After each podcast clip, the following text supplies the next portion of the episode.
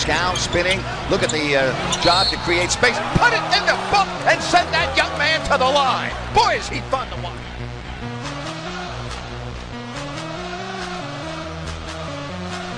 351. Tony Allen slapped away by Cauley Stein to the floor. He dives. What an effort! Collison, the lob. Oh, beautiful basketball by the King. Richardson changing directions and getting to the basket and scoring. How about the rookie Malachi Richards?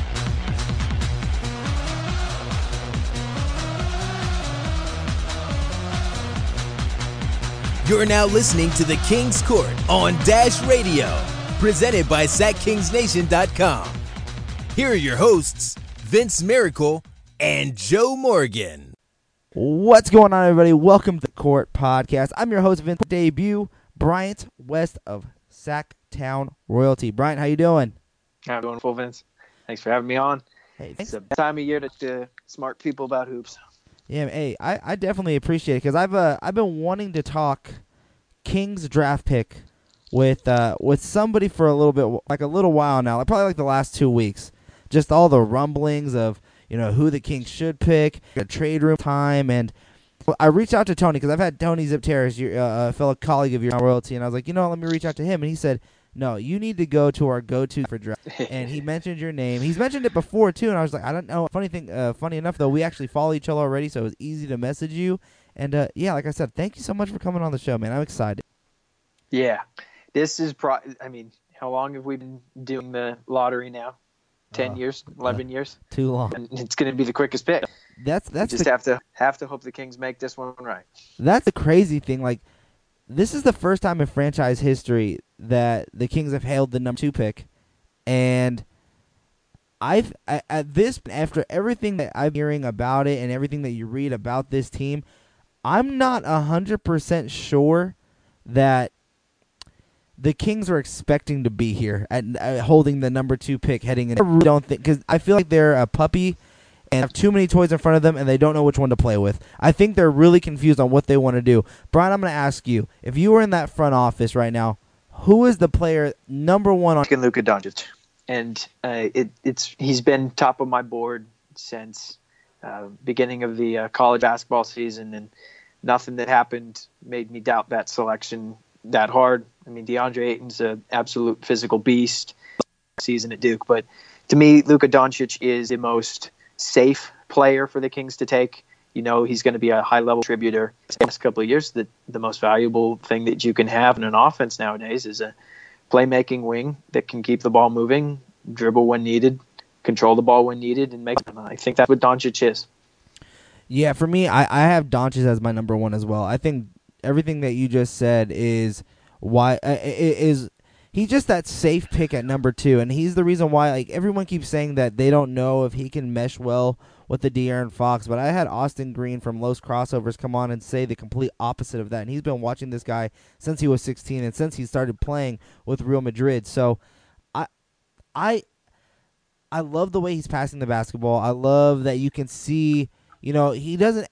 He's a person that can push the pace, but he never seems to be in a rush. And I think that's one thing I absolutely love about his game is that he knows where he wants to be on the floor and he just gets there. And he doesn't ever seem rushed. He just seems always poised on the court. Um, who do you have at number two? Because for me personally, I have Michael Porter Jr.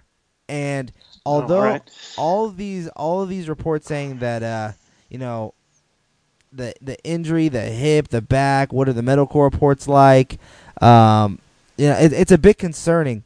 But if he's the guy, I'm I'd actually be okay if the Kings pick him at number two because I, I I personally am just so high on him. Do you agree, or who, who who's your number two on your big board?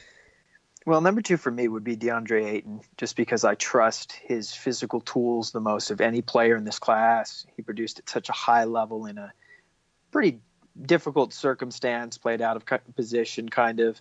Um, I'm I'm really sure he's going to be a 20 and 10 guy on offense. Um, I'm less convinced about his defensive transition, but it's hard for me to take anybody else besides uh, Luka Doncic over him, just because I feel he's such a safe player on one end of the court. But I, I don't vehemently disagree with you on Michael Porter Jr.'s ceiling being very high. He's definitely one of the greater risk reward picks in the last couple of years. And if his allure as a three level scorer is too much for Sacramento to pass up on, you know, he's got the argument that he may be as good a fit for this roster as Luka Doncic is, and he's certainly got more physical tools. Um, but it, I, I think the the best way I heard it described was by Chris Vernon on the Ringers Draft Class Pod, and and he was talking from a Memphis Grizzlies fan perspective. I he, he said, "I'll forgive them if they pass on Porter and he's a star. I won't forgive them if they take him and he's a hurt bust." Because Sacramento cannot afford to let this pick end up a bust, whether it's a medical bust, whether it's a skill bust. The Kings have waited 11 years in the lottery to get a top pick. And this is a class of such high end talent. I think this class is one through five, probably the deepest in the last couple of years. They can't get this wrong. And I think Porter is just, it, it, he's so risky that it, I don't know that he'd be my selection. I, I, hope that the NBA gets the best of Michael Porter Jr. because he's that kind of scoring star that the league feeds on. But if I'm Sacramento, I'm taking Luka Doncic over him because I think Doncic has comparable ceiling and is entirely safe compared to what Porter is right now. I mean, you said Ayton is number two on your big board. Ayton was number one yeah. for me, but I, I mean, I, am going with the assumption that he's going number one. I think, he, yeah, and that, that that's the only reason why I had Michael Porter Jr. as my number two. And okay, and, and, and for me, like with Michael Porter Jr., I just I just I think you, you hit the nail on the head when you when you said that the Kings really can't mess up this pick. Uh, I mean, this is a very important pick, and why taking Michael Porter Jr. at two is a big risky, and that's why I wrote that article that Michael Porter Jr. is the right pick, just not at number two. My, my thing is is that th- this offseason, and it starts with this draft on Thursday, will set the trajectory for the Kings' future. Like this is the thing that sets it all up. Because now you've got Bogdanovich, you got De'Aaron Fox, you got Buddy Hield, you got the young guys that you want. Now you have to start building something. And I think they start building something by picking the right players. I think Doncic could be that guy. I think Michael Porter Jr. has the potential to be yeah. that that guy. The thing that's scary that's scary about it is, of course, the injuries. Uh, the, you know, the ball handling ability is such a big question mark, and the only thing we've actually seen of him is high school film because the college games that he played, yeah, I for one I take it with a grain of salt, and for two he didn't look good at all. And yeah, no, I agree. You can't you can't consider those three games worth anything, and it, and it's harder to judge somebody based on high school tape, even when I mean he certainly had plenty of big games. Uh, the U the under eighteen squad, um, Nike Hoop Summit. He he played big games against big talent, but I agree with you. There's certainly a lot more risk even when you're not factoring the injury, just because we've seen less of him against the top tier talent. Doncic has been doing this for three years against the best talent he could play against. Marvin Bagley played in one of the tougher conferences in college basketball. We didn't get to see that out of Michael Porter Jr. Yeah, I with with with, with this Kings pick too, and with there being so much noise around the name Michael Porter Jr. and connected with the Kings, with trade rumors also starting to pick up, would you go over or under 40% chance the Kings trade this pick? I would say under. I think they have probably narrowed it down to Luka, Michael Porter, or Marvin Bagley. And I think that this front, I mean, I think one of the reasons that we're not hearing Jaren Jackson Jr. and Mo Bamba's names in the mix is because they're looking for an alpha score. I think that's what they've narrowed it down to as the thing they have to get out of having a top two pick is an alpha score. And unless that alpha score comes in a trade, I think they're just going to take whichever one of these three young guys they're most comfortable with, and they're going to try to figure it out from there. You said Luka. That Don- would be my best. You said Luka Doncic, but I'm gonna I'm gonna play this. I don't know how great the audio will be after playing it, just because you know recording sometimes can lead to this stuff. But I'm gonna I'm gonna play the recording from Zach Lowe's podcast earlier today when he had uh, uh, Draft Express's Jonathan Givony on. I think I pronounced the last name right. Here we go. Yeah. Uh, if he's too emotional, he's you know he's not this, he's not that. If they take him, Oh, I mean, it'd be amazing. Yeah. The best thing would be like Adam Silver says with the number one pick, the Phoenix Suns take DeAndre Ayton, and then like 45 seconds later, he's already coming back out, and it's like Sacramento Kings take Luka Doncic. It would be the greatest troll job ever because they have fooled everyone. And no one thinks they're like, oh, Vlade, Vlade really doesn't like him. Like Vlade knows some stuff. I don't know what it is. Sure. Yeah. Not going to happen. I would be surprised if Oh they took man, it would be the best. I don't even know, you know, if you know. if- I would be surprised if the Kings took Luka Doncic. I- Yeah. um, you know what? Some of that just could be the, the the if I agree that if you are expecting them to take Luka, you're you're putting a ton on Vlade's shoulders to be co- pulling off a legendary smokescreen because writers who have been way more connected to this franchise than Givony has been are saying the same kind of thing that he's saying. So it's not just him. Sam Amick said the same thing this morning. So I I don't know that I can predict that they will take Luka Doncic, but the the only reason you'd have for optimism there, if that's who you want them to take, is if you really think he's that far and away the the second best player in this class. And that's what I would hope. I would hope the Kings would see the ideal modern NBA wing in him and select him. But I agree at this point, I would be surprised. I just don't understand. I, I, I just don't understand what what they wouldn't necessarily like about him at number two. Like, what more does he have to do in the second best league in the world? This guy is the EuroLeague MVP. He's carried his team, I believe, to two championships just within the last couple months, and and he's still not worthy of it. And now, now I get the defensive struggles are a question mark. Uh, you know how he translate to the NBA game. I mean, I, I, I don't really see that as a question, but I but I do see like how he's a little bit of that tweener at six eight now. But I mean, in your personal opinion, Brian, why why does it seem like everyone is starting to downplay how good Luka Doncic Luka Doncic actually is? Well, I think half of it is that a player so publicized has to be made polarized. And when you start down the road of athleticism questions, it, it's going to get a little overblown. Now, I'm not saying the teams are doing this. Um, a lot of that could be smokescreen, you know, from teams just saying, "Oh yeah, he's not athletic," and then that just feeds into the narrative because they kind of want him to fall.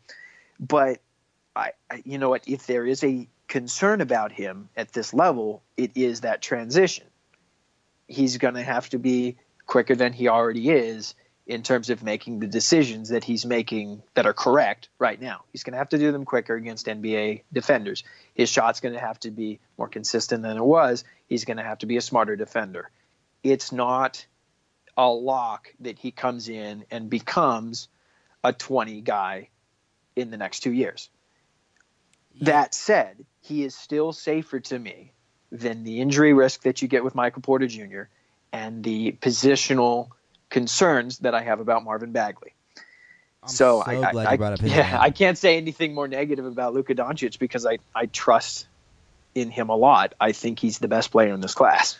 I completely agree. I think I have Luka Doncic number one. I mean, the only person I would take over him right now is DeAndre Ayton. There's a reason why I the the reason why I like DeAndre Ayton is is purely because I I can see what his I can see what he's going to be. You can just see by his frame, his athleticism, the potential. Like you see everything that's there. With Luka Doncic, it's the same exact thing, but at six eight and at six eight in the NBA level, and with how the the game has changed, I don't know where he actually fits with that lateral speed that he has. Like that lateral foot speed is not good. I don't know how, if he's going to be guarding twos or if he's going to be guarding threes.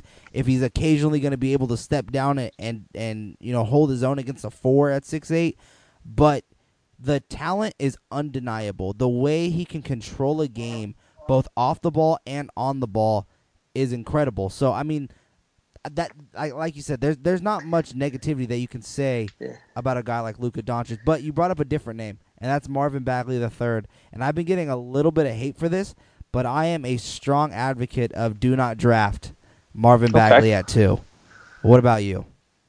Um, of the three names that we've talked about so far in the Kings field, being Doncic, Porter, and Marvin Bagley, I think I would have Bagley last only because if you're gonna go and swing for the fences, I would rather take the positional fit with uh, Michael Porter because I think that Marvin Bagley is going to take more specific players next to him in order to find his niche on both ends of the court.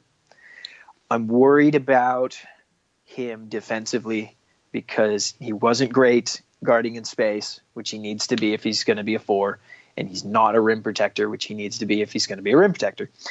And on offense, I think he's got a he's definitely shown flashes of all three things that you'd want in a big man of his speed and caliber, which is you know solid post up game, developing ability to attack the basket with the ball in his hand and shot. But I'm not convinced that any one of those three skills are going to be immediate. Here's what I can do in the NBA type skills. Yeah, he. I think. Yeah. He reminds me of a more aggressive Skal Labissiere. Like that's what he like Skal now, but more aggressive. Someone that's gonna just seem Yeah. like, seem like he won't be as lost. But here's another thing that he's not good at either. And you brought up about being uh, good at or bad at defense in space, but he's also not good at defense in the pick and roll if he gets put on the switch. Like Yeah. he, he, he- that that's a huge problem. If he, if he can't even guard positionally, he's not going to be able to guard fours. Like I don't think he's going to be able to keep up a guy like Draymond. There's no way he has the lateral quick. I mean, no one does to keep up with like a guy like Kevin Durant. What four is he able to defend? Because I don't even think there's a chance he's going to be able to stop a guy like Porzingis or an Anthony Davis. So positionally, it's too much of a question mark. His three point shot is still a question mark because even though he made them in college, he didn't take that many. And I, I, just think as much as, as as much concern as everybody has, like you said, of Michael Porter Jr., my concerns of Marvin Bagley are much higher. The comparison I've made with him is just so Kings fans would relate to what I'm talking, like the pieces that I'm talking about. Was he reminds me of a mix of Thomas Robinson and Derrick Williams in their college days. Like, of course, there's potential there, but I don't know what that upside is. Yeah, I've heard those ones as well. Um, my only thing for that would be I think that Marvin Bagley cares a lot more than those guys and Skal. Um, he he's he plays with the fire that just makes him infectious to watch. And I that's why I have some optimism in him figuring out those defensive issues. Because I agree that's his biggest problem in the NBA is fitting in defensively. But I'm also a little higher on his tools than you are. I think he's got the best second jump I've ever seen.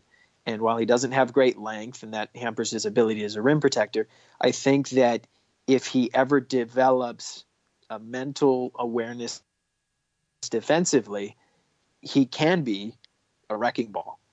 I don't know that he'd ever be, you know, a, a plus two DPM kind of guy, but I think he can definitely be competent. I trust that his issues right now are technical and not motivational.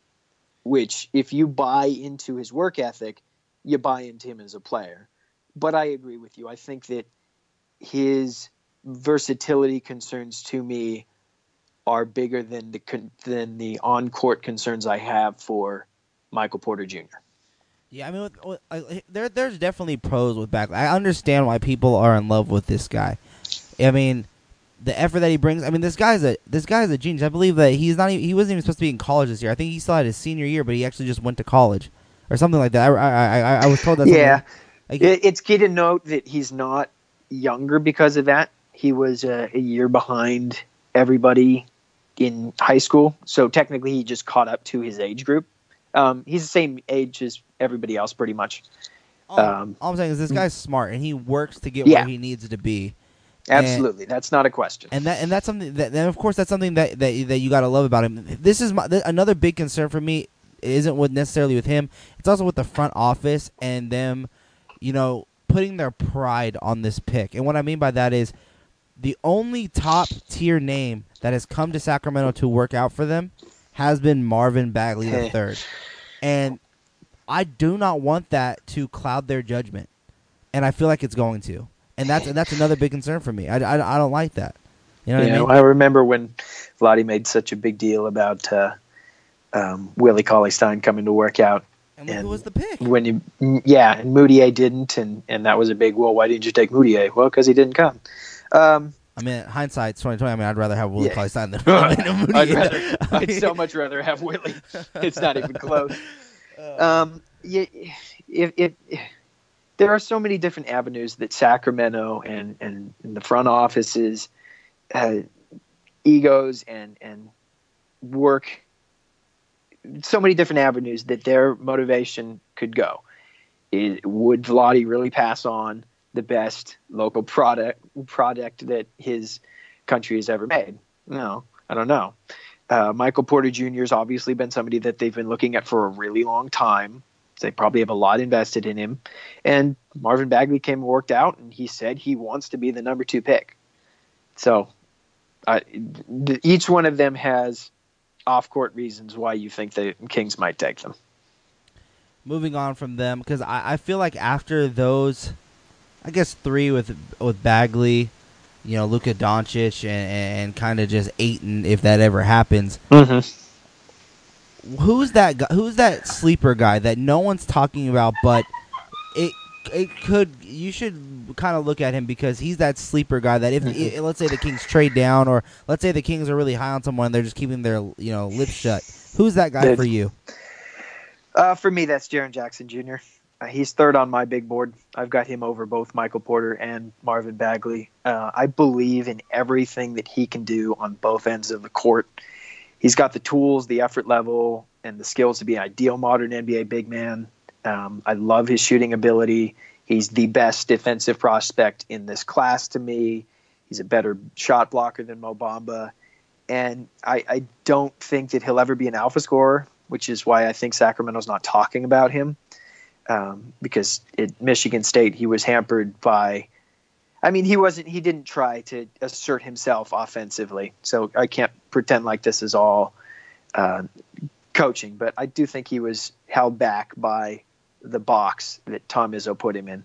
I think uh, two, three years down the road, if he's put with a smart coach who knows how to utilize him, I think he could be one of the two best players in this class. But I don't think Sacramento's taking a look at him. I knew you were gonna say Jaren Jackson Jr. So, and I told Yeah. you, and I, and I told you this prior prior to the, the, the recording of this show that I'm gonna come up with the name uh, that that's gonna shock everybody when I say it. But I think Mo Bamba is gonna be a sleeper guy.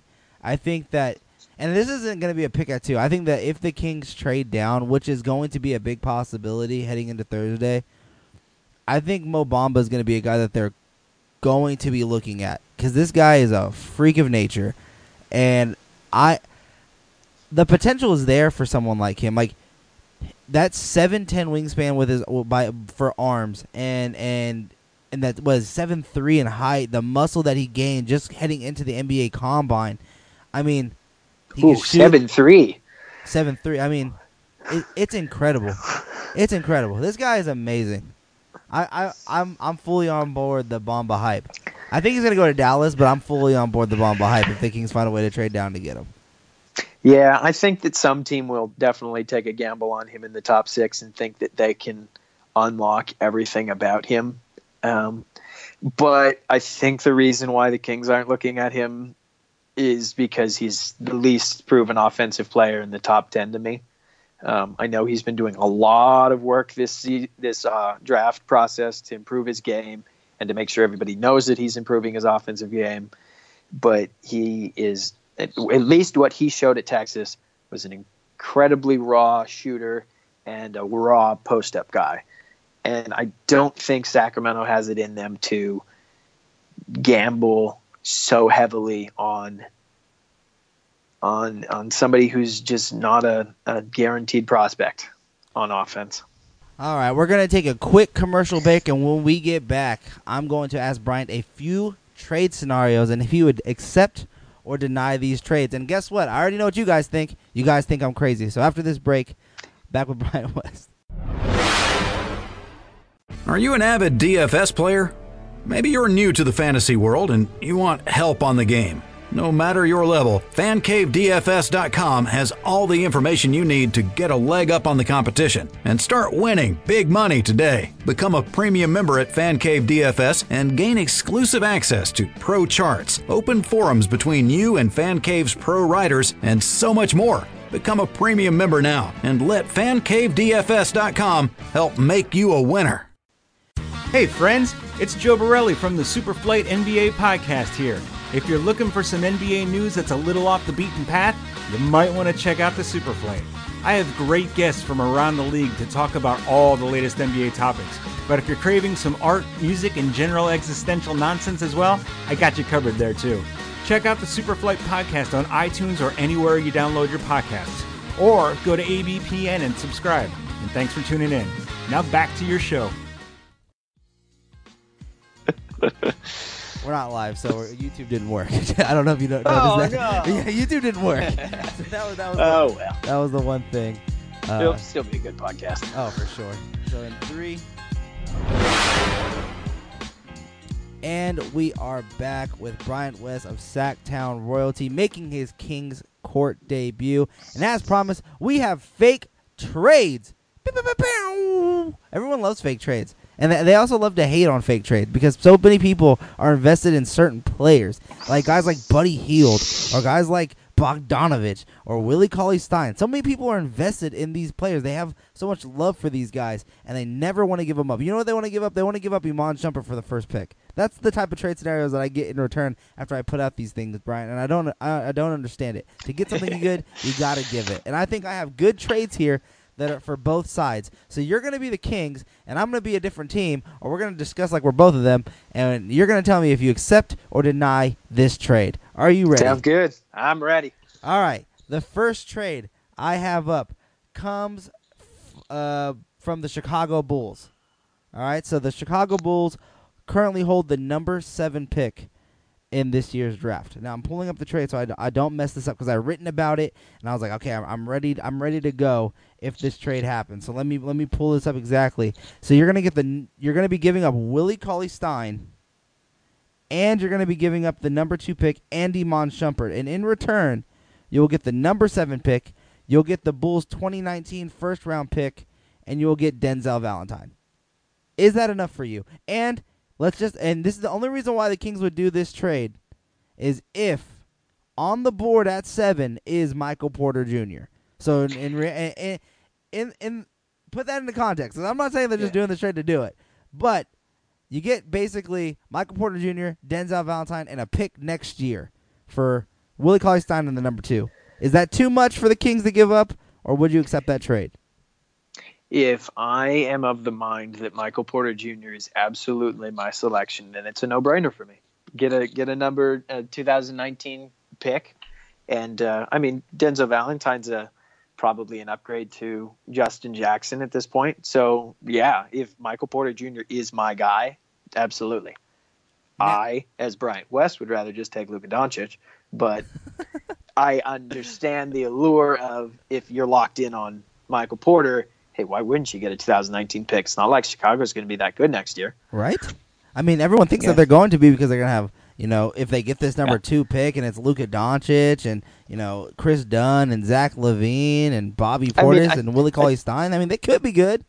Uh, I think that's a, a 10 11 in the lottery.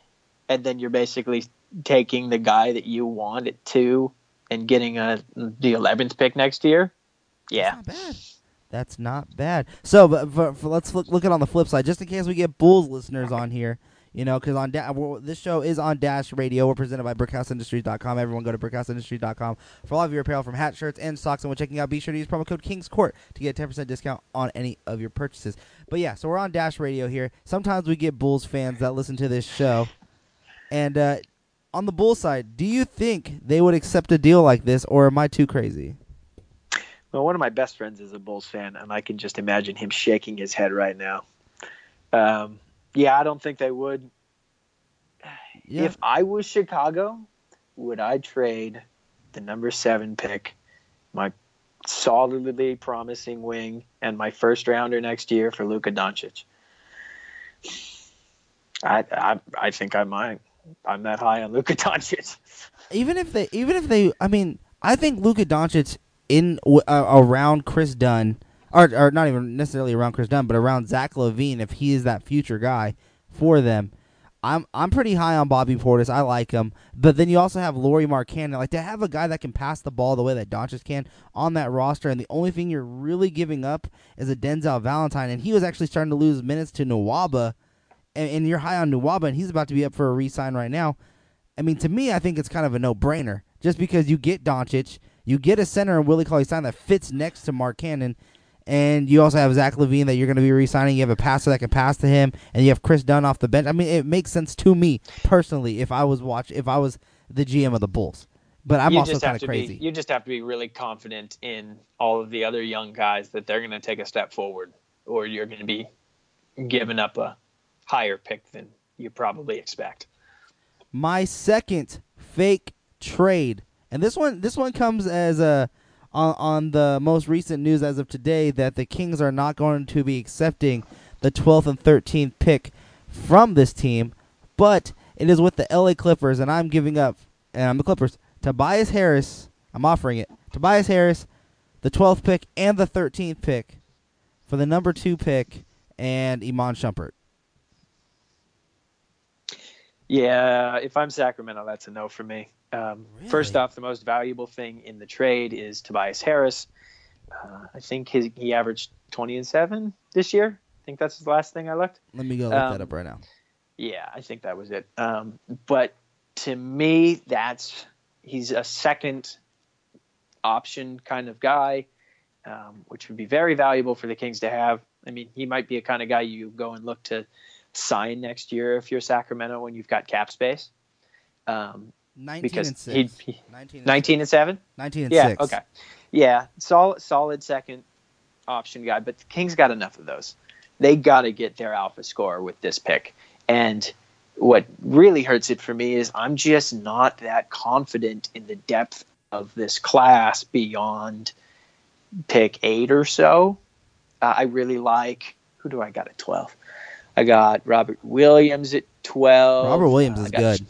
Oh, I like Robert Williams. I mean, if the Kings could get that kind of pick to go with whoever they add it to, I think a- Robert Williams would be fantastic for this team.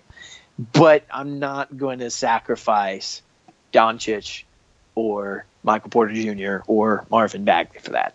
Well, I'm just I'd, I'd, rather gamble on one of those guys being my alpha. Let me let me ask it to you like this then, because I still think this trade's a good. I'm I'm pretty high on Tobias Harris. I really like Tobias Harris.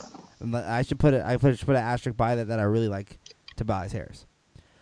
What if I tell you that Robert Williams is on the board as well as Kevin Knox at twelve? Um, well, Kevin Knox wouldn't be my pick. Uh, I've got him at like 16. Wow, I'm so uh, high on I, Kevin Knox. I love Kevin Knox. Yeah, I I, I heard you uh, talking about him with on your last pod with James Ham. I'm kind of in the same camp that James is on on Knox. Um, he's kind of a conundrum. He's such a young player, and you know John Calipari hides skills. We all know that. Yeah. Um, but I mean, he's his one year at Kentucky. He wasn't a dynamic shooter I think he shot 34%. Yeah, 34% from three, which is, I mean, fine. That's fine for a freshman, but that's not stellar. And aside from scoring, he just, I mean, I watched a decent bunch of Kentucky because Shai Gilgeous-Alexander was pretty fun to watch.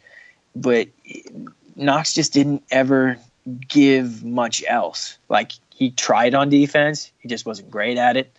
He tried to get the rebounds, but he's not strong enough for it. I think he's unlike Porter Jr., who I really think, if he bulks up, can be a true 3 4 combo, I, am not so sure that Kevin Knox is going to be the physical the physical kind of guy who they who you need to bridge that 3 4 gap that Porter can or that you know Tobias Harris can.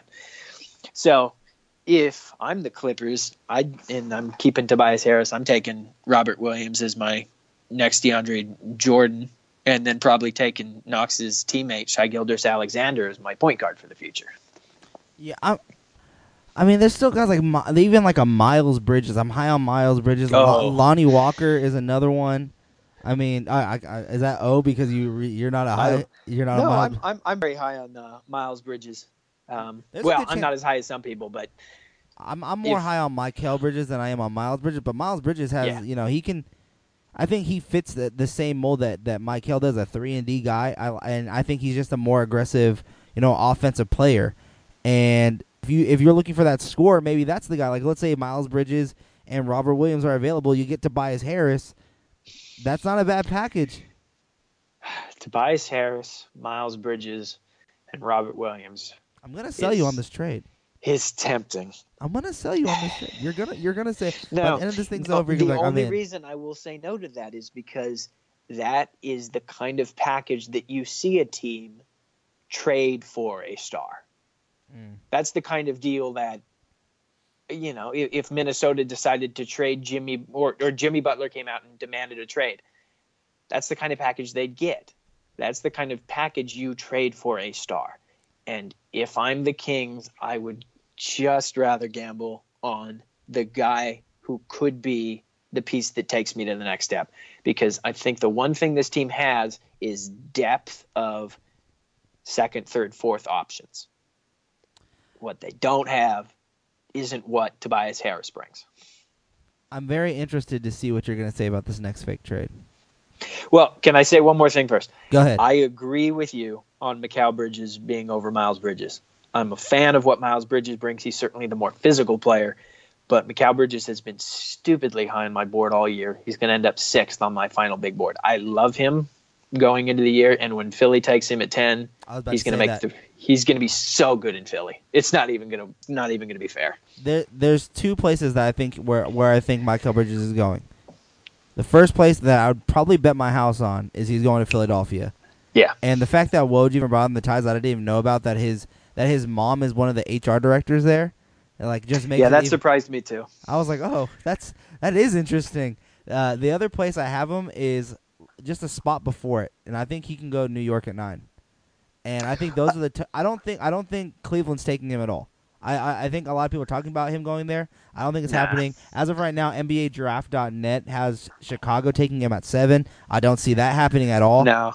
They, because I at seven, they, they want to get that center. eh, They have Cleveland taking Wendell Carter. I would see Chicago taking Wendell Carter over Bridges right now, just because they want that center that can sit next to uh, Lauri Markkanen. So I think he's going nine or ten, and I would, if there was bets on that, I would take some because I, Yeah. I'm pretty confident that that's where he's going. I think Miles Bridges is going to go nine, just because I love the. I- I mean, I agree that Mikal Bridges is a. I think he's a better player, but Miles Bridges and and Porzingis is just. Oh, that's just nasty four or five. That's just so much fun to think about. I am gonna tell you this right now. If New York doesn't take Mikal Bridges, they're. Mm, I I know I know a couple of the guys that cover the New York area, and I, I know a lot of New York Knicks fans. They're extremely high on Kevin Knox. Like he's the, he could be that guy. And I heard about his little private workout. I don't really buy into it, but of course it was amazing. So- Yeah. But uh, I'm ready to That's give you. I'm he seems like the kind of guy that New York would gamble on. Yeah, he's just that three. They need a scorer with Porzingis probably out until February. Just someone that can just you know dominate because of how young he is, and you know have a, as many attempts as he wants. Like that, that's probably going to be that guy that they're going to roll the dice on. But now I am ready to give you my my my third fake trade that everybody hated on me for on Twitter, and surprisingly you didn't see it. But I was called dumb. I was called crazy. I was called all these things. But guess what? I would still take this deal if I'm the Kings. And I don't care if everybody doesn't believe me. I like this deal. Are you ready? Yep. No. Asterisks by this one. This trade cannot happen until after the draft in a sign and trade deal. But here we go. It is with the Orlando Magic. I have Aaron Gordon, Nikola Vucevic, and the number six pick for the number two pick, Willie Cauley Stein, Buddy Hield, and Iman Shumpert. Yes or no? I love Aaron Gordon. I love him. I love Aaron Gordon. I love Vucevic. People hate him. I got so much hate for that name. That's Nah, crazy. I mean, he. I mean, I'm I'm a little worried about the defensive pairing of those two. I'm worried just about because you're still without a rim protector, but that's a hell of a get. And if you are sold on Michael Porter. I mean, I think it's a little redundant with Aaron Gordon and him, but I mean, That's a package, right? yeah. I think what stops it for me is just that I love Buddy Hield. I know that you can't make that deal without Buddy Hield. you cannot make that deal without Buddy You Hield. can't Buddy make that deal without Buddy Hield. Yeah. What if, I told you? rank if you rank the the players in that trade in order, I would say that the number two pro, the number two is the most valuable. I would yes. say Aaron Gordon is next. Yes, and then Buddy Hield, Yeah, and then the number six. and then So you're- Yeah, uh, I don't know. and I, then Cauley Stein, and then Shumpert. I think I would rather gamble on the twenty percent chance that hey, Aaron Gordon, you know this the, the Magic aren't going to re-sign you anyways. No, he's I a mean, restricted free agent right now, I don't know that that's going to happen. isn't he? Um, He's a restricted he's a free free agent. right Yeah, that's why it couldn't happen. he's got he's his he's from San Jose. He's a San Jose boy. He can go drive home an hour and a half any day he wants. I'd take the twenty percent chance that Sacramento can convince him to come, just to keep Doncic and Buddy Hield. Wow. I'm- Yeah, I don't think it's crazy. I don't think it's a crazy deal, but I would say no and just take the slight gamble that you can get Aaron Gordon because I love Aaron Gordon. I think he'd be a great fit with whoever the Kings get. Wow, that's crazy. I thought I thought you I thought no, you threw me for a curve at the end, Brian. No. I thought you were agreeing with me. I thought everything you were saying, you were feeding me. I was like, "Oh, is he going to like this trade? Am I not going to be the only one that agrees that I- this is the trade to make?" And then the last second, you pull a U-turn and say, "No. What is going on here?" I, I like that one uh, the most out of the three Hold on. given. Hold on. You know what? You know what? How about I, how would I do this? This is the this is the thing that's going to make you say, "All right, Vince, I'm in." You ready? Yep. The number 35 pick this year also gets thrown in. The you in? Kings roster doesn't have any more room for second round players. Honestly, no, they're going to take think- Grayson Allen in the second round. Oh God! Now you just convinced me not to take the deal. oh no, thank you. Like I honestly, I honestly think that the, I think a trade's going to happen on Thursday. I think it's going to be the Kings somehow getting out of having their second round pick, just because this team is. I think they've got 13 players right now, absolutely locked up for next year. Yep. Yeah. So unless they make, you know, some pretty heavy moves to consolidate that talent, I I I don't think they can. I mean, 35 doesn't do anything unless you're going to then trade up and consolidate talent elsewhere. Let me ask you this. This is the last alteration I'll make to this trade. if I took out Shumpert and added and added Zach Randolph, Oh, is it a, is it a guarantee you take that? yeah. Because then you I get you love, get I Z-Bo's contract for two to years. just know that the Kings have to play the young guys, and that they just don't have Dave Joerger's safety net to throw Zach Randolph in there for 24 minutes a game. I mean, they, they'll still have Koufos. I believe they have Koufos still. They still have Shumpert. I think they still have Temple. I mean, I think Te- Temple hasn't Yeah, made a decision yet. Or did yeah, he? well, Temple and Shumpert both are playing bigger positions of need. Like if you take, I'm, I'm assuming at six you'd take Michael Porter. You've got Aaron Gordon in that Or Trae situation. Young. You've got you've got oh no, you, no. What what about Mo Bamba though? Mo Bamba's Um, a possibility too. Would you really take Mo Bamba after adding Aaron Gordon and Vucevic when you've already got Willie Cauley Stein? No, You but I'm just, I'm just. I'm just saying. You traded Skal. Um, Harry Giles is there. I mean, I know Vladdy likes centers, but that is a big team. No, I, I wouldn't. I wouldn't necessarily go for Mo Bamba. Of course, you're taking Michael Porter Jr. What about your Yeah. boy Mikal Bridges? Mikal Bridges. At six? That's Oh, it. You don't need to. You don't need to sell me on Mikal Bridges. This Mikal Bridges was the light that got this Kings fandom in me through the them not tanking.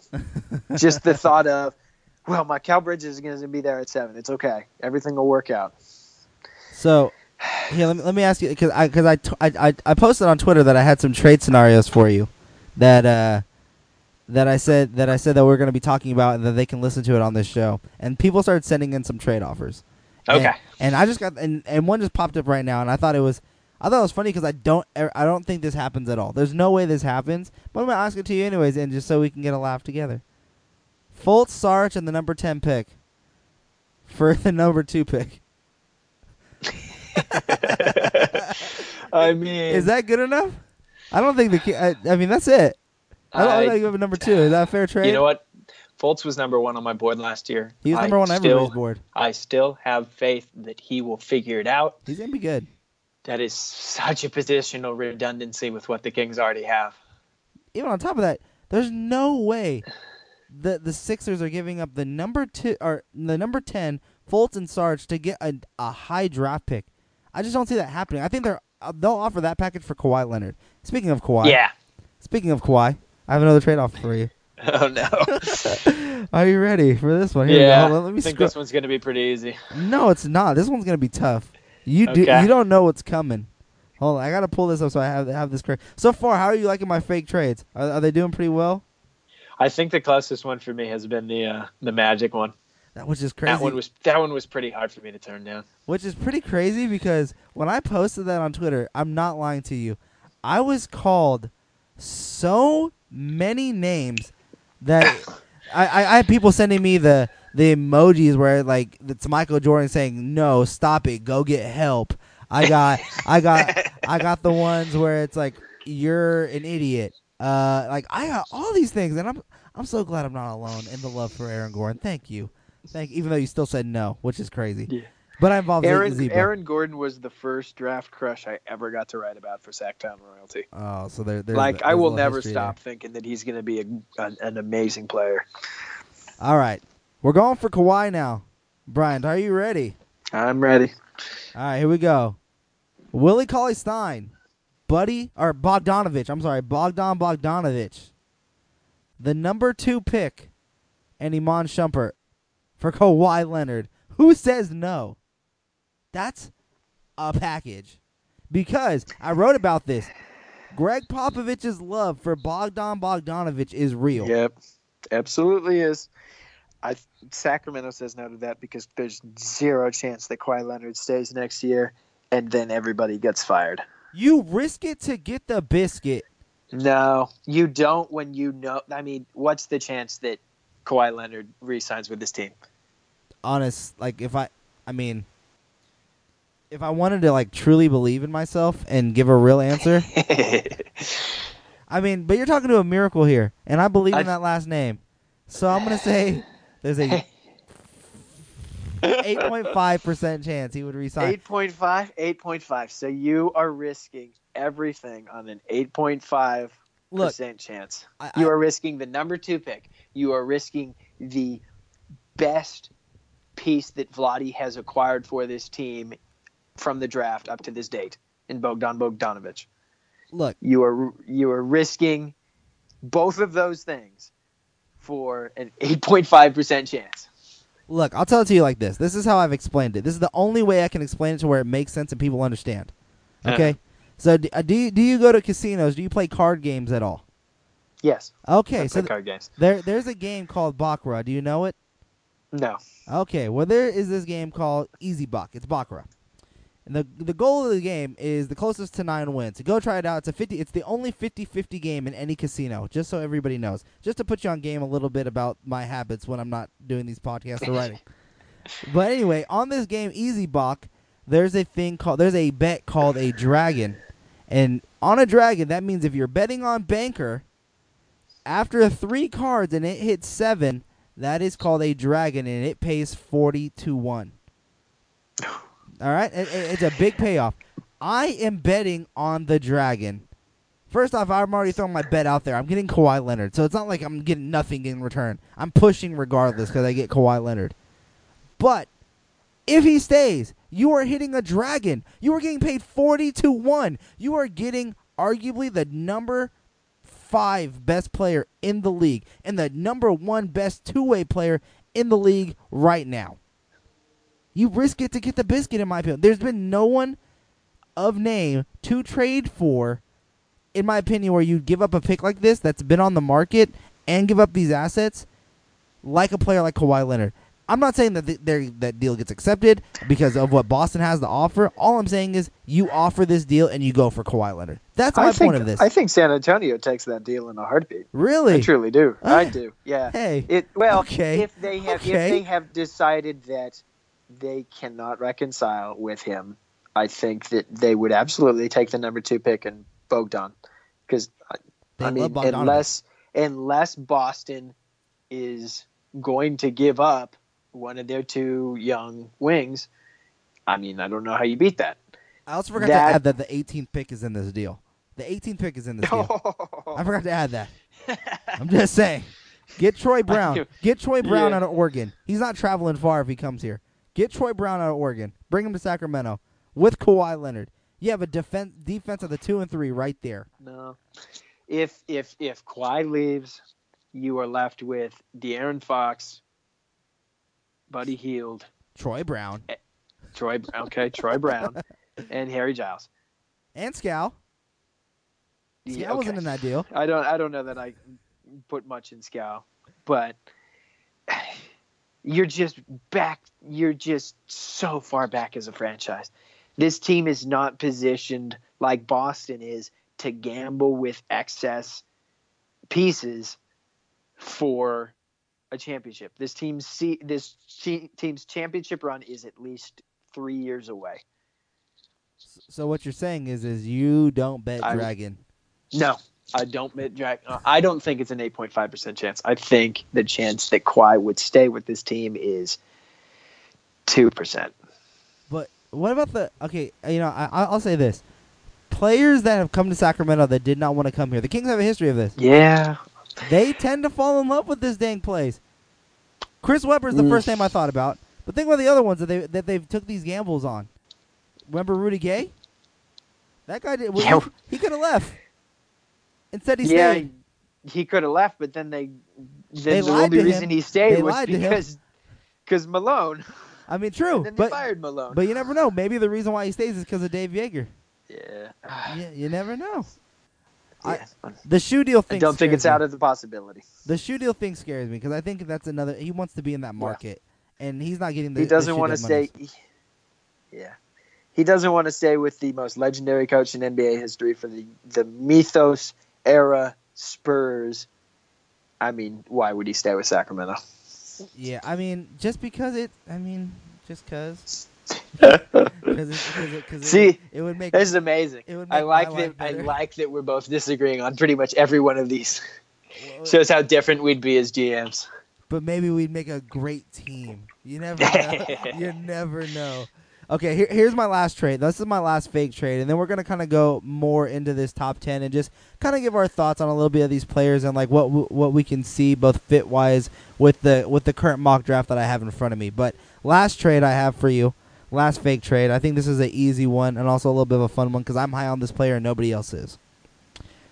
Willie Cauley Stein, Shumpert, and the Kings' second round pick for Jabari Parker. Um, what deal does Jabari Park come over with? It's a sign and trade deal. It has to be. It has, I, it has I to- know it's a sign and trade deal. Like how l- much are we talking? uh, we talking ten? Are we talking twelve million a year? Yeah, we we're talking. We're, talking- we're talking like we're talking right around 14. Fourteen. 14, 14 to sixteen range. That's See, the that's ballpark the that's the range where I'm going to be comfortable gambling on Parker because A lot like any more. Michael Porter Jr., you're gambling on him actually staying healthy. Um, and uh, that's about the range that I think Parker makes sense, especially if you've taken uh, either Doncic or Bagley, because he fits with Doncic and he doesn't get positionally redundant with Bagley. That's about the range that I would take him. I would rather save my chips and try to go for Aaron Gordon, but I think I would probably make that deal. Yeah, yeah, no, absolutely, I would make that deal. You're trading, uh, you're trading three pieces that aren't part of your future for a 50-50 chance on a guy who can be. I just don't think Milwaukee takes it. I think because I mean Milwaukee has the 17th pick. Nah, I think Probably maybe not. They, they would. I think because I mean this trade came from one of my writers who heavily covers the Bucks, and he sent this to me and it just says second, and I assumed second round because there ain't no way Willie Cauley Stein and the second round pick for Jabari Parker is a deal I'm doing. So when I said second, I'm thinking just Wait, you mean pick. second overall pick? Is that no, no, no, no, no, no? I'm saying second round pick. Uh, Yeah, but, okay. But with but with this, but when he sent it to me, it just said Willie Cauley Stein Shumpert in the second, and but it just You it, it didn't even say the second. It just said second. So I assumed second round because there's no Okay. way that that uh, the, the the number two pick would be on the board. But if it is the second round pick, you're getting Jabari Parker, and you're just giving up Willie Cauley Stein. I'm perfectly okay with it, and that that brings me to the last part of this conversation here about trades is. I don't believe Willie Cauley Stein comes back next season. Are you on the same page with me? Um, I think of the three bigs, I would say he's least likely to be on the team next year. And I, I would rather trade Skal, but I think they probably trade Willie at some point in the next three months. I'm I'm a little bit higher on Skal and a lot lower on Willie. And the only and by what I mean by like higher on Skal is I just I just think he needs to be tougher. Honestly, like I just feel like he's a good backup power forward. Like I don't I think I think he's he can play a key role off the bench and be a good fill-in starter. I don't think Willie is a starter. I think Willie is also a bench guy and I feel like you can find a ton of Willie Cauley Steins out there because the fact that Nikola Vucevic, who is not a rim protector, averaged more blocks than you in the season, and Yeah. and there was this there was just things that Willie Cauley Stein said last year that I just didn't like, especially after that Minnesota game. When he's talking about Karl-Anthony Towns and how he's given them all these different looks, and you know I was playing him in such a good game, but then you look at the stat sheet and he had like forty points. You know, Yeah. that was it's just and he, this talk about he wants to be the the the the, the scoring leader, like the the focal point on offense. But he he just went backwards defensively. I just, I'm not sold on Willie Cauley Stein anymore. I was expecting a big bump this year as a starter.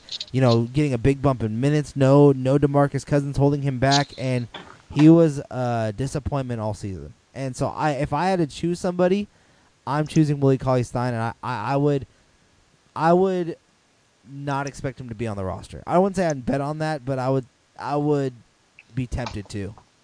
Yeah, I think the only reason that he would be on the roster is if they're just not getting any value for him. And I think that's possible because I think teams will look and and see that they could probably just wait a year if they really want to gamble on him. What's he worth at this point? Is he worth?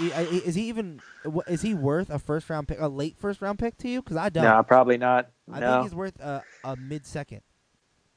Yeah, but then Sacramento's not going to take us a mid second. I, I I think the only th- I think the only thing they would do is if it was a pro, uh, you know a uh, a second draft kind of guy like Willie.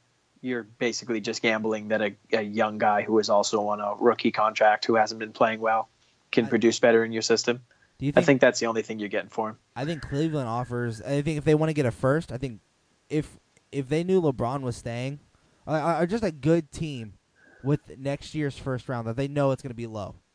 Yeah, That that's the only way the Kings are getting a first round for Willie Cauley Stein. I don't see it any other yeah. way. If uh, if if if a team calls and offers a first round pick for either Willie Cauley Stein or Skal Labissiere, I'm taking that deal. What, no I don't care what no- team it is. Well, maybe not Golden State because Golden State with either of those guys would just that would be annoying to watch four times a year. Yeah, I can. No, yeah, let's not. I don't. I, I'm just not a fan of Golden State right now. I just. I'm just, I'm just so tired of predictability. I, I rooted for every team but Golden State this year, and it's not because I'm a Golden State hater. Like I, I love what they can do. They're entertaining to watch. Don't get me wrong. I'm Yeah. just tired of the predictability of them.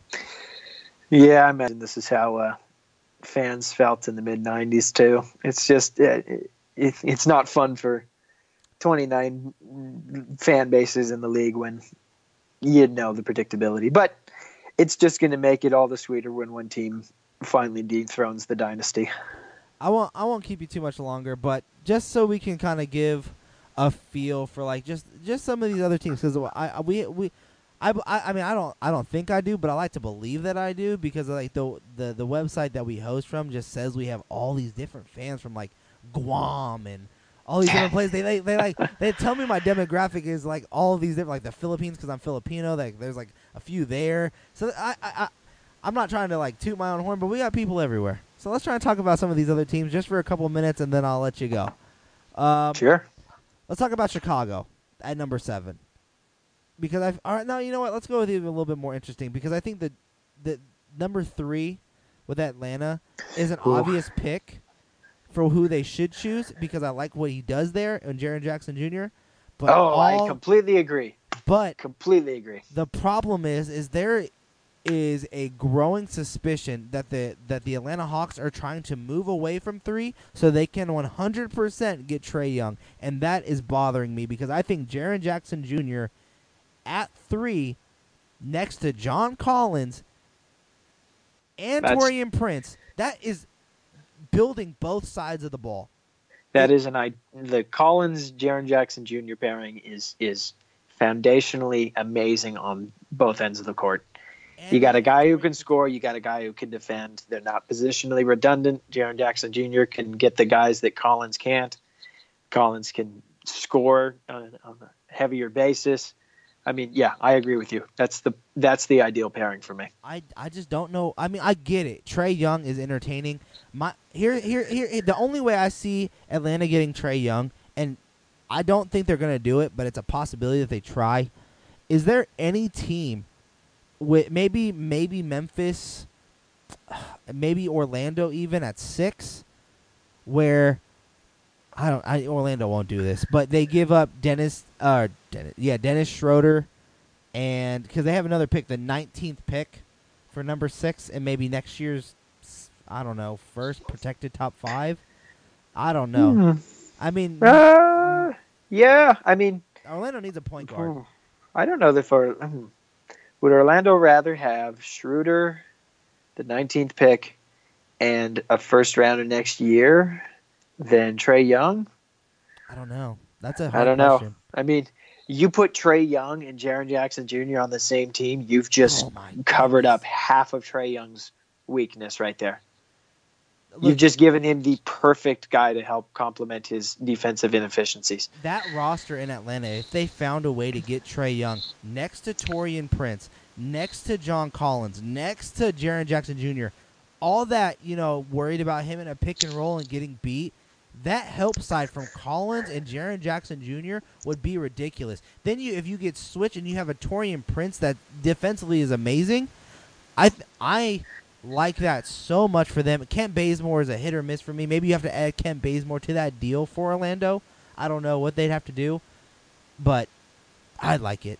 I if they, I mean, that's the only way I can see them doing it because taking Trae Young at three would be ridiculous to me. But as of right now, NBA Draft.net has that, and recently on the Lowe Post, that Lowe Post podcast episode with Givony says that Atlanta is is considering it. They're not going to do it. He says that they would be surprised if they do it, but the fact that they're considering that is is kind of scary. I don't think Trae Young top five is crazy if you are crazy, very though. prepared to add the necessary pieces to cover up his inefficiencies. Top three is crazy though. Eh, yeah, I, I'm not taking Trae Young top three, but I take top I- five. I take top. if Your top five, I Uh, don't think it's crazy. I just the the teams in the top five just doesn't fit it for me. But Yeah. I. I think I think he I think Trae Young's first option is going to be six at Orlando, and that's why I think if Atlanta has any chance, it's going to be right there to get him, and then they can also get Jaren Jackson Jr. at three, which would be nice. uh, next next team, let's just look at look at Memphis for a second. Uh, for me, I think it's Marvin Bagley. I think Marvin Bagley is the right player right there Mhm. next to Marc Gasol, and I think that's just easy. I think that is the pick. If he's on the board, you take him no matter what. But uh, what about you? Is there anybody else I- that you think there, like maybe Mo Bamba, maybe a Mikal Bridges, Mikal Bridges?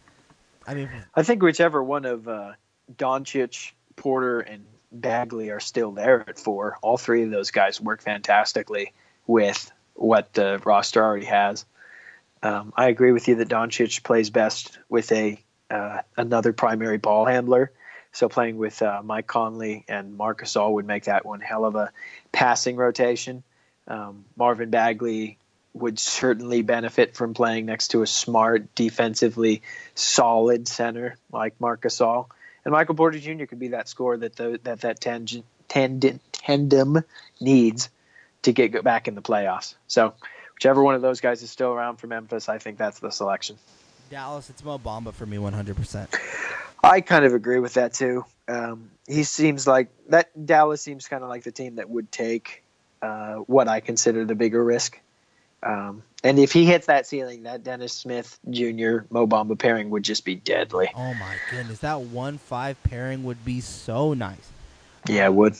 Because then, because you don't know what Bamba can do. You because of how big he is, size wise, getting that screen to, to Dennis Smith Jr. To, and then to the fact that he can knock down a three point shot or just drive on you, and he all all all Smith has to do is throw it in the air, and that wingspan, he's gonna grab it before even jumping. It's ridiculous. Uh, let's go six Orlando. I I'm, I'm gonna go Trae Young, just easy, just quickly, just because. I agree with you. It's nothing really there. Seven. I think they're taking Wendell Carter at with Chicago.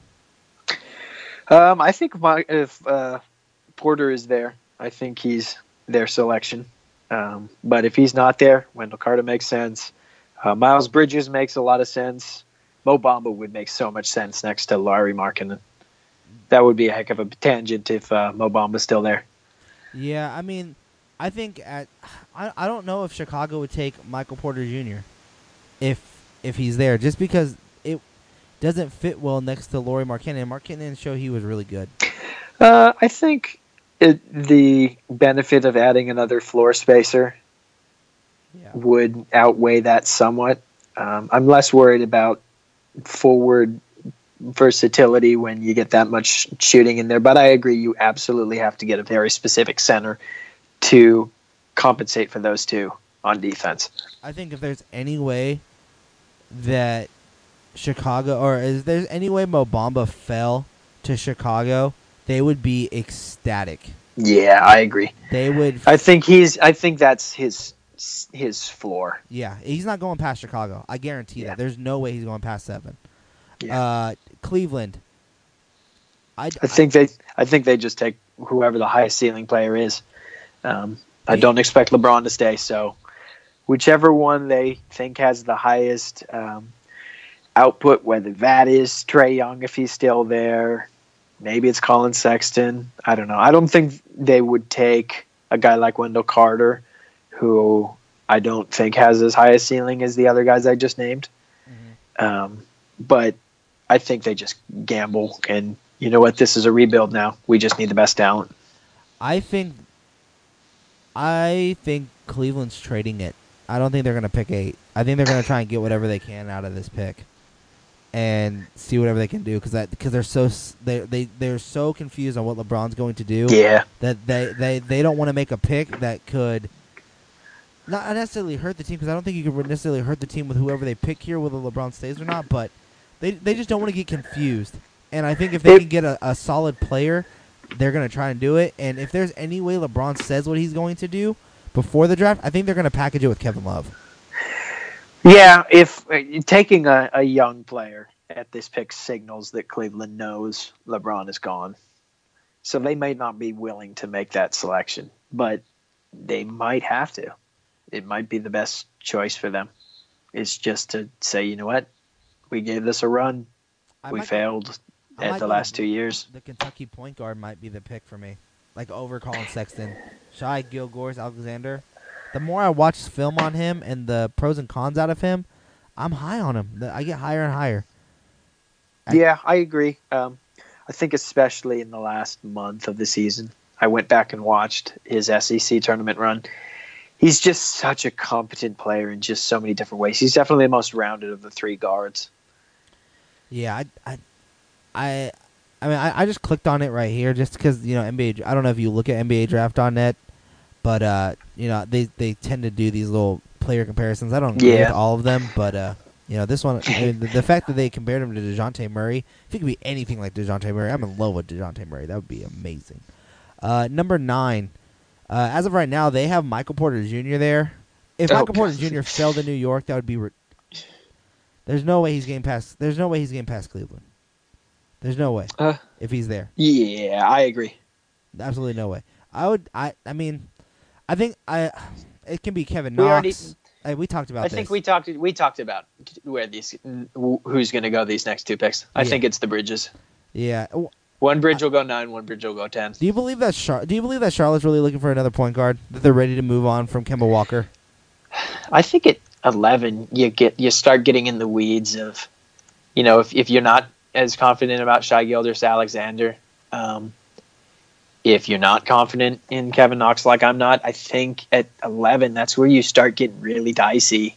And if Collin Sexton is the highest guy on your board, if Trae Young is somehow still there, He won't be. or or i- or if you think that Shai Gilgeous-Alexander is the best player on the board, I mean, that whole team just needs a very patient reset, Yeah, and they need to have it with somebody who is going to actually take good players.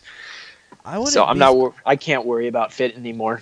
at this point, I mean, with the, I think these next three, 11, 12, and 13, with Denver, I don't think Denver's picking 14, so I don't really even want to talk about them. They're a good team. Yeah. They're not picking 14. They're going to find something to do with that pick. They're going to package it for something. Uh, I think, I think with Charlotte, the, the interesting with them is, the interesting thing about them is they have good players on bad contracts. So, like, I think Nicolas Batum is a good player, but he's on a terrible contract. Yeah, I- and he's old. but I, I think they have pieces there. They're like, I think if you met, like if you give the eleven Jeremy Lamb, and you have to give out, you try and get rid of one of your bad contracts, which I can't think of one off the top of my head other than Nick Batum, but I know they have other bad ones. Uh, what could that can that get you? Anything into the top five? If you give No. up, No, no, I don't maybe even so. the top seven where you can get Chicago to move Uh, down. Yeah, maybe maybe Chicago, maybe Cleveland eight. Can you? Can, they need to get in that top ten. That's the only way I Nah, think they you know what? it. If I'm if I'm if I'm uh, Charlotte, I'm calling Cleveland and I'm saying, hey, I'll give you Kemba for that number eight and a first rounder next year. Really? Yeah, Well, then who would they pick? I I really think that I really think Charlotte just needs to rebuild with the highest young talent they can find. That's crazy. Does, does, does do you do you think LeBron would stay if Kemba was there? Um, I think he would demand that they get somebody else, but I think that's a nice step. Who would Charlotte Me. take Um, at eight, if I Porter's mean, there? they might. They might. Oh, if Porter's there. Um, yeah, If Frank Porter makes a lot of sense. Oh yeah, next to Dwight Howard. and yeah. Nick Batum. So would Trae Young would Trae Young that could be a good I- destination for him, kind of out of the light light Woo! limelight with a you, you just made me interested. You just me- yeah. Now I want to see that happen. Now I'm invested into Charlotte. I can't wait to see them on Thursday. Okay, uh, 12 13 Clippers. Any suggestions on what? Do you think they even pick there? Or because because I have a feeling they're going to try everything they can to not pick there, and I think they're going to offer everything to these guys. All these teams in the top ten, I don't think they're going to get it. I think they're going to have to pick. Yeah. Um, if I'm them, it's the same guys we were talking about earlier. Uh, I think DeAndre Jordan's gone in free agency, so I'm taking Robert Williams, and then one of who, whichever of the point guards is still there. if it's Collin Sexton, if it's uh, Pat Gilders Alexander. Patrick Beverley is a is a very good veteran point guard, but I I'm not putting all of my rebuilding baskets on eggs in the rebuilding basket that is Patrick Beverley. What about old man? What about uh, old man Milos or even Oh, even the rejuvenated Lou Williams? You take another Well- guard? I, I'm, gonna- I'm gonna take a wing. I would find the best wing next to Robert. I'm taking Robert Williams for sure, but then I'm gonna look for a wing. If it's if for some reason Mikal Bridges falls out of the top ten and lands somewhere at 12, 13, or Miles will, oh, you don't have Mi- Miles you don't Bridges, have to sell I mean, me on that. I mean, any of those guys. I think, I I think they're taking a wing, and I think they're taking a wing because I don't think they trust Danilo anymore, and I think they're taking a center. Yeah, well, it'll be really interesting to see how much of this prognostication comes true in what seventy hours now, I know it's exciting. sixty-five hours. Ugh, All just right. needs to go by fast. All right, Bryant. I want to thank you so much for joining the show. You guys go give Bryant West a follow on Twitter. Uh, Bryant, what's your Twitter handle? BS West five. BS West Five. Follow him on Twitter. Check out all of his work on SactownRoyalty.com. Bryant, before I let you go, any final words that you want to say? What should Kings fans expect heading into the draft? What are you doing for draft? Just anything at all that you want to tell these fans? Well, I think the Kings have narrowed it down to uh, Michael Porter Jr., Marvin Bagley, or Luka Doncic. I think one of those three guys is going to be king come uh, come Thursday. And you know what? I'm I'm very high on Luka Doncic. I think he's the clear best player, but any one of those three guys should give this fan base a, a real jolt of optimism going forward. I am loving it if they choose. I'm in love with the Kings if they choose DeAndre Ayton or Luka Doncic. I still, I, I, I still really like the Kings if they choose Michael Porter Jr. or Jaren Jackson Jr. I am disappointed in the Kings a little bit if they choose Marvin Bagley with that number two pick. That's just me being honest. I know a lot of people don't agree with me. Um, I'm okay if any of my fake trades happen especially. oh, you're never gonna you're never gonna stop talking about it if one of those four trades happens. It, I'm telling you this. Let me tell you this right now.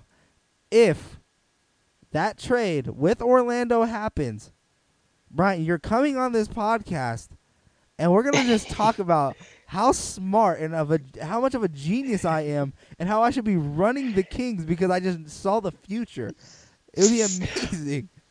All right, if they if they get uh, Aaron Gordon in a trade, I'll buy you an Aaron Gordon jersey. and if they get Aaron Gordon in free agency, you got to buy me an Aaron Gordon jersey. Done. Done. I'm in. I'm in. I'm so, I'm in.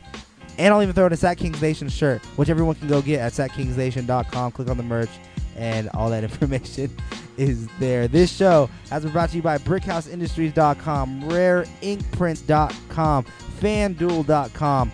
Uh, thank you again, Bryant, so much for joining us. Go again, check out all of his work at Sactown Royalty. Follow him on Twitter on Twitter at BSWest5. You guys can follow me on all social media platforms of at VM Center. Be sure to book SacKingsNation.com for all of your in-depth coverage of the Sacramento Kings. Later this week on Wednesday, I will have another special guest joining this show to give a mock draft. You guys know him. It's Cole Zwicker of the Stepien. We're going to go 14 to 1.